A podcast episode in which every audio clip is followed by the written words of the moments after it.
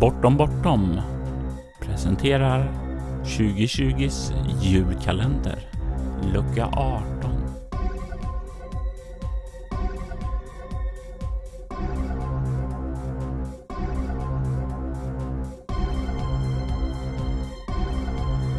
Bakgrundsmusiken i detta avsnitt gjordes av Derek and Brandon Fichter och vignettmusiken gjordes av Robert Jonsson. Hej och välkommen till dagens lucka i Bortom Bortoms julkalender. Jag heter Björn Flintberg och kommer från Eloso förlag och jag ska berätta om ett minne som rollspelarna gett mig. Och det var eh, inte en helt enkel sak att bestämma vad det minnet skulle bli. Men jag tänkte att jag ska prata lite om karaktärsutveckling. Och kanske det starkaste minnet som jag har från en av mina karaktärer där. Eh, det är mycket man får välja bort kan jag säga. Jag fick ju min första kärlek till Joe Deaver ensamma vargen. Jag spelade igenom Drakar och Demoner. Vi spelade, jag hade en fantastisk karaktär i, i Twilight 2000, Captain Thomas Garrison. Jag hade en amerikansk socialist som var frilansreporter eh, i Call of Cthulhu.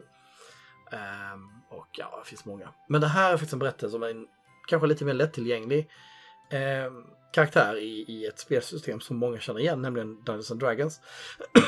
Ursäkta. Även om det är en lite äldre utgåva. Eh, det var en karaktär som heter Rodroth Greybrook. En eh, präst, cleric. Och det som var lite kul med den här kampanjen, det var en av våra relativt tidiga kampanjer. Vi hade spelat en del innan och så, men det här var liksom den första riktigt, riktigt långa kampanjen.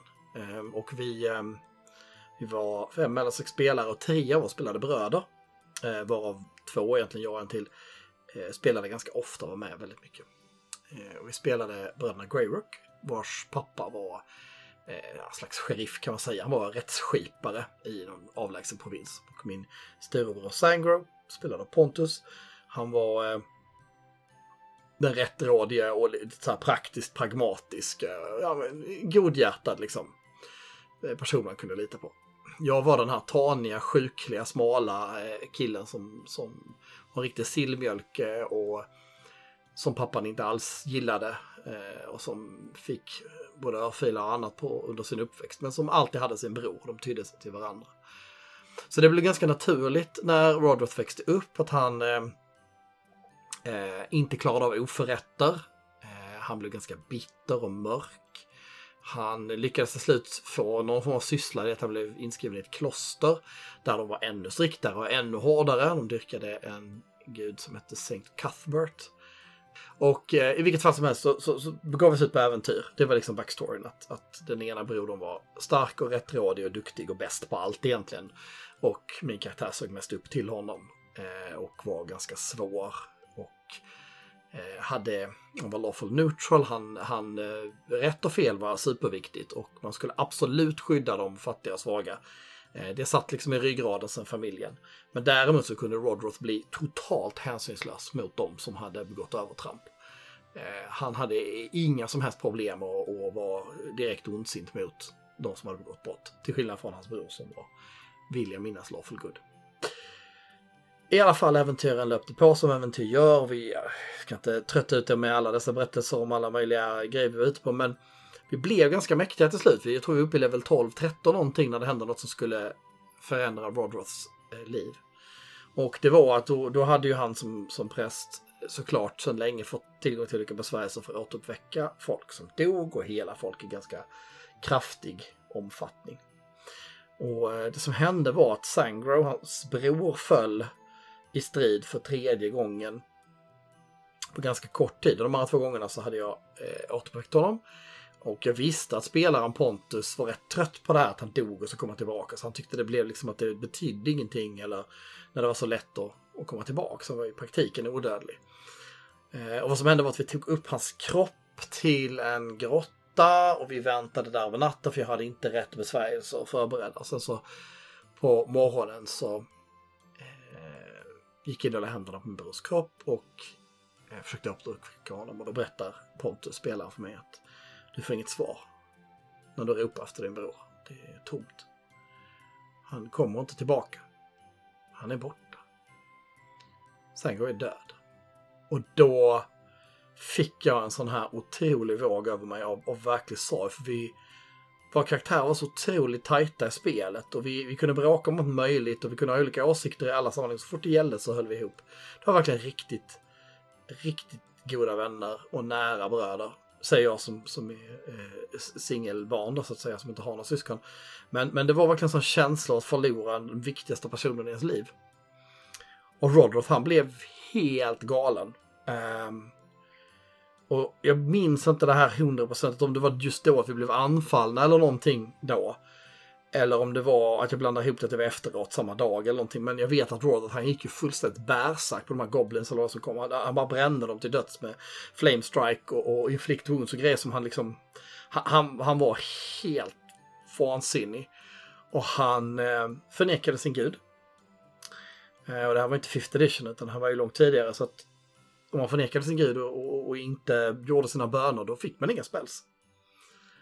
Så under ett antal speldagar så hade Rodroth inga spells överhuvudtaget. Han förkastade sin gud som hade Sverige, han skyllde allting på att hans gud hade inte velat att han skulle återuppväcka Sangor. Han hade svikit honom. Gud Guden hade förrått honom och det fanns ingen anledning för honom. Och det som hände sen som vår spelledare Stefan gjorde så fantastiskt, det var att jag minns inte lika bra, men det var faktiskt ett antal spelmöten där jag var helt utan eh, besvärjelser, vilket inte är jättelätt som cleric. Men eh, vi var i en glänta i en skog eh, och min eh, Rodroth, han var, han, var så, han var så deprimerad så det var helt vansinnigt. Han, ville, han funderade på om han skulle ta livet av sig, han funderade på om han skulle, alltså han hade ingenting att leva för upplevde han. Jag kände liksom en sån stark, stark sorg över att hans bror hade dött. det var ingenting som kunde liksom hämta tillbaks det på något vis. Och så var vi den här gläntan och det blev kväll och det blev natt. Och vi eh, slog läger. Och så landade under natten, en efter en, i tre separata möten, så landade tre stycken olika mäktiga avatarer som representerar tre onda gudar. Så det var någon bevingad bäst med en bal, balavatar. Eh, det var en representant för Zurich och så var det en representant för Loviatar, The Maiden of Pain. Och alla tre eh, gav Rodroth ett erbjudande, för han var ju en level 12-13 präst.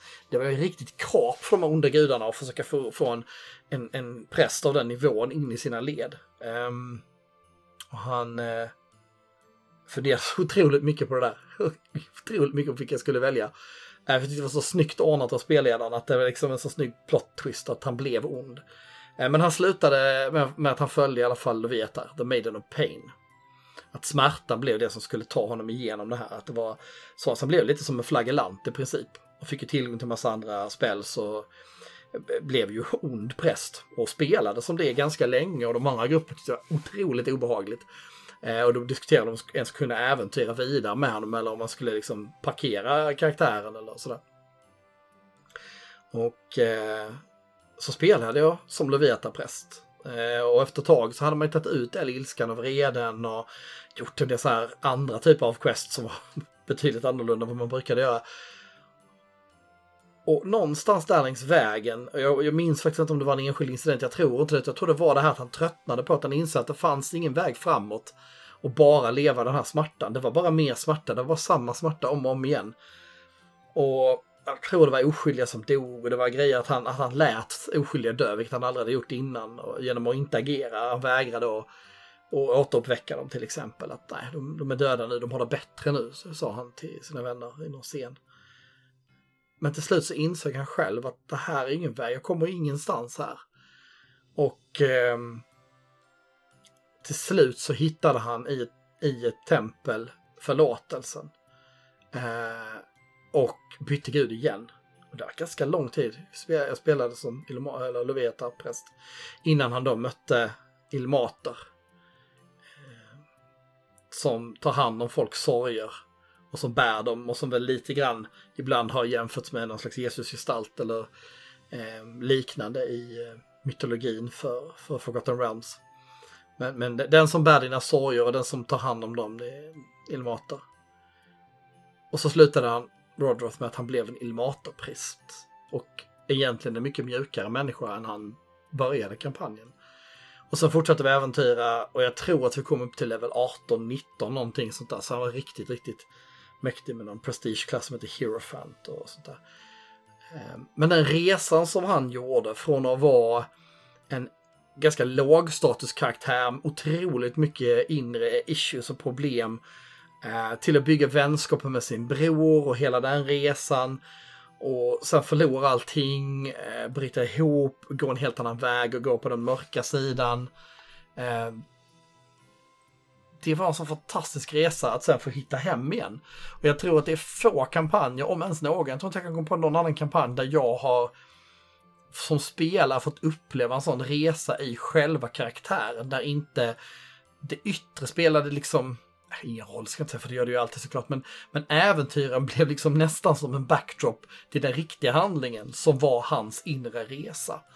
Eh, och det kan man ju naturligtvis uppleva i kortare äventyr, det kan ju till och med vara fokus för äventyr när man spelar, eh, inte minst om man spelar lite kortare kampanjer eller episoder och sådär. Men just en sån här lång kampanj i ett spel som Dungeons and Dragons som kanske traditionellt inte är associerat med djup och tung karaktärsutveckling för alla, så, så var det en hisnande upplevelse att gå igenom hela den här livsresan för honom. Så den vill jag dela med er. Eh, lite för att berätta om ett minne som kanske ni kan relatera till om ni spelar Dungeons and Dragons. Men också lite för att visa på att det, man ska inte låsa sig vid att man tror att vissa spel bara är till för vissa saker. Det går att spela på många olika sätt med olika system och världar, bara man har bra stöd av sina medspelare och sin spelledare. Um, ja, och så tyckte jag att Rodroth Greyrock förtjänade att få en plats i, eh, i rollspelshistorien, för han var en uh, väldigt viktig karaktär för mig och jag kan fortfarande tänka på honom uh, då och då. Så med det vill jag stänga dagens lucka. Tacka Robert för inbjudan. Tacka mitt uh, spelgäng. Ehm, som jag fortfarande spelar med till stor del varje vecka. Sen skoltiden och framåt. Hörni, eh, ta hand om er alla där ute i dessa tider. Och eh, håll er säkra, trygga och eh, god jul på er.